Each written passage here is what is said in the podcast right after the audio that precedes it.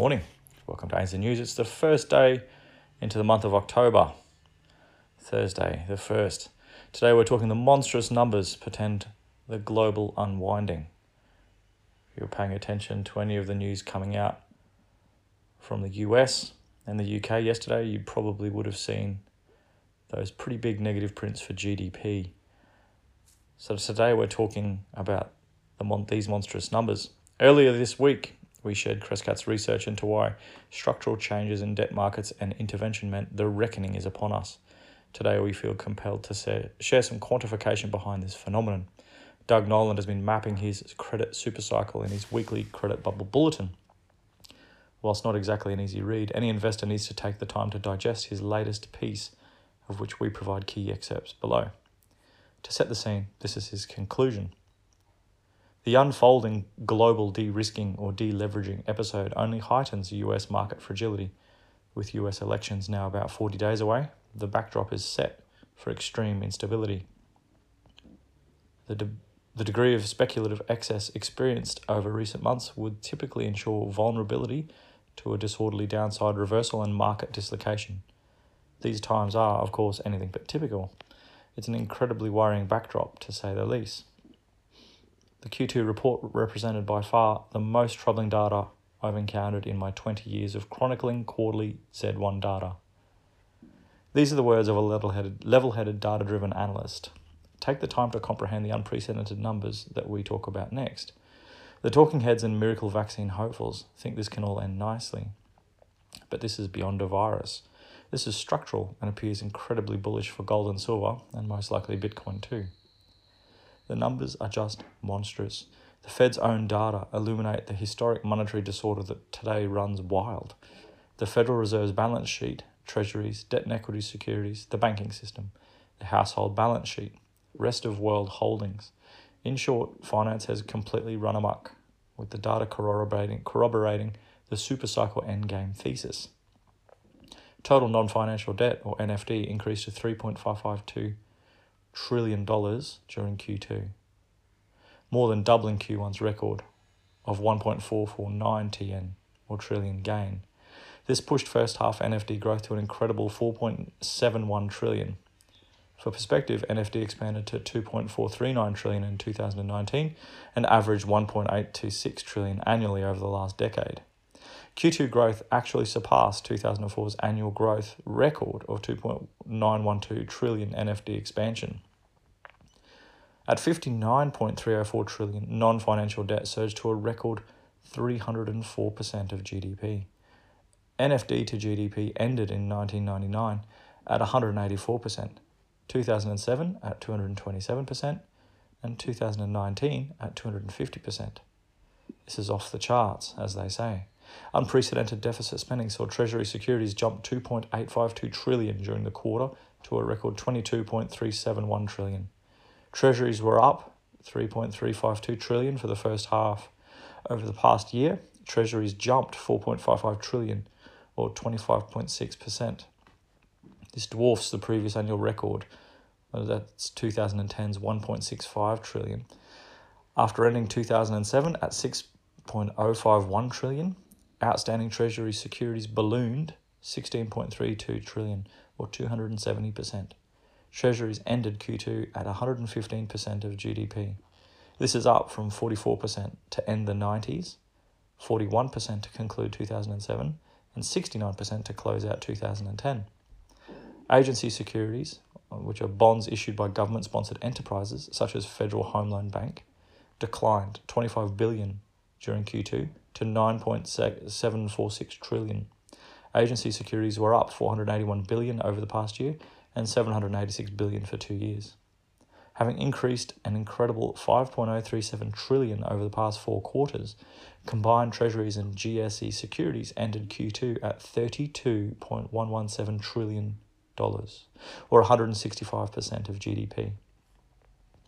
Total debt securities or corporate bonds and the like jumped 3.364 trillion during Q2 to a record 51.69 trillion.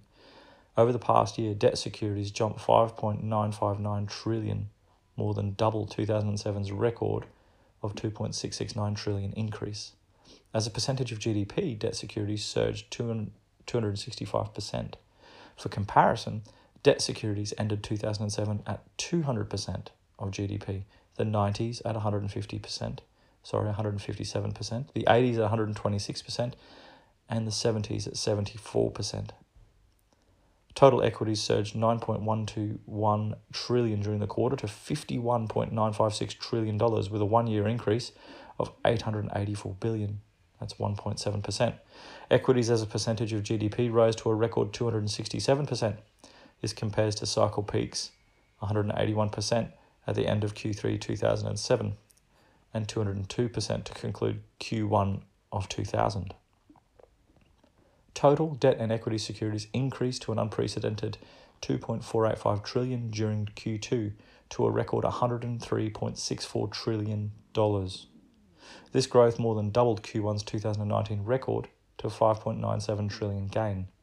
For comparison, Q4 in 2009, 3.449 trillion gain was the larger, largest quarterly increase prior to 2019. Total securities ended Q2 at a record 532% of GDP compared to cycle peaks 379% during Q3 2007 and 359% to end Q1 in 2000. Total securities ended the 80s at 194% and the 70s at 117. Just to cap on that again, we're at 532% of GDP for that one. The household balance sheet, as we discussed last week, always offers fruitful bubble analysis unprecedented growth in the Fed's balance sheet, debt and securities translated into record household perceived wealth. Household assets jumped $7.637 trillion during Q2 to a record 135.435 trillion. And with liabilities only increasing about 29 million, household net worth inflated a quarterly record $7.607 trillion to an all-time high of 118.955 trillion. Net worth was up 5 trillion over the past year. Net worth ended the quarter at a record 610% of GDP. This compared to a previous cycle peaks of 492% Q1 in 2007 and 446% in Q1 in 2000. Federal Reserve assets jumped 1.185 trillion or 19.2% during the quarter to a record 7.364 trillion. This pushed first half growth to 2.985 trillion or 68.2%. This compares to, to the 729 billion increase during Q4 2008 and 2008's 1.32 trillion second half expansion. The Fed's balance sheet ballooned 3.35 trillion over the past year or 83.7%. Fed assets ended 2008 at 2.271 trillion, having ballooned from year-end 2007's 981 billion. Fed assets ended 1991 at 697 billion after 107 billion Q4 gain, the 80s at 315 billion, the 70s at 167 billion, and the 60s at 81 billion. Fed assets averaged 6.4% of GDP during the three decade period of the 70s through the 90s. This ratio jumped to 15% in 2008 and rose as high as 28% during Q1 in 2015 and ended Q2 at 38%.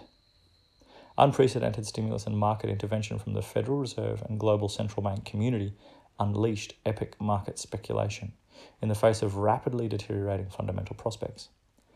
There are indications this speculative cycle has commenced the process of succumbing to reality.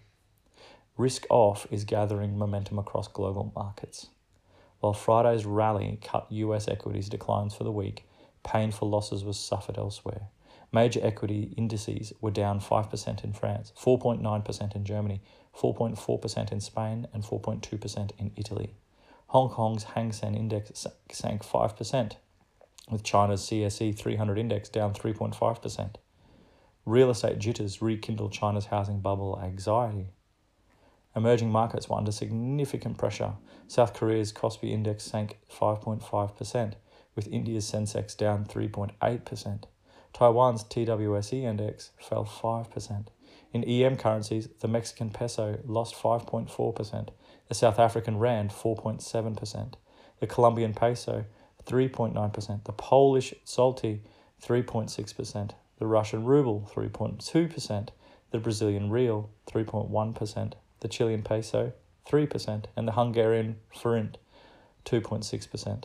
10 year dollar yields surged 25 BPS in Brazil, 25 BPS in Ukraine, 12 BPS in Indonesia, and 8 BPS in Philippines. Global risk off squeezed the US dollar bears as the dollar index rallied 1.8% to two month high. The dollar rally hit commodities markets, with gold dropping 4.6%, silver 14.9%, copper 4.7%, and platinum 8.8%. The industrial metals were all under pressure. Global bank stocks were under heavy selling pressure. European banks were hit 7.8%, closing Friday near March lows. Hong Kong's China H Financials Index fell 5.8% to lows since March. US banks sank 6.8%, trading near four month lows. Bank debt credit swap, or CDS's, prices jumped to near three month highs. Risk off is making some headway in US credit. At 4.86 billion, high yield bonds suffered their greatest or largest outflows since March. High yield CDS prices jumped about 50 BPS this week to a one month high of 400 BPS. A natural gas company proposed its junk bond sale.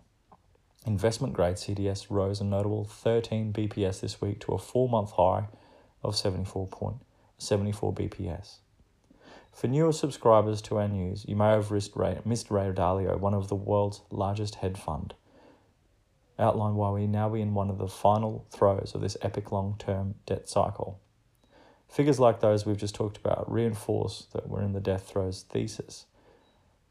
Take a second to digest the numbers we've just talked about and listen to your gut. Dalio famously said, if you don't own gold, you neither know history nor economics. They're massive figures that we've released today. And again, seeing those negative prints in GDP last night make news particularly interesting at the moment. Well, thanks for listening again. You can always go to ainslieBullion.com.au for all things gold and silver, ainsliewealth.com.au for all things cryptocurrency buy, sell, and exchange, or goldsilverstandard.com to check out our gold and silver backed cryptocurrency. We'll catch you tomorrow.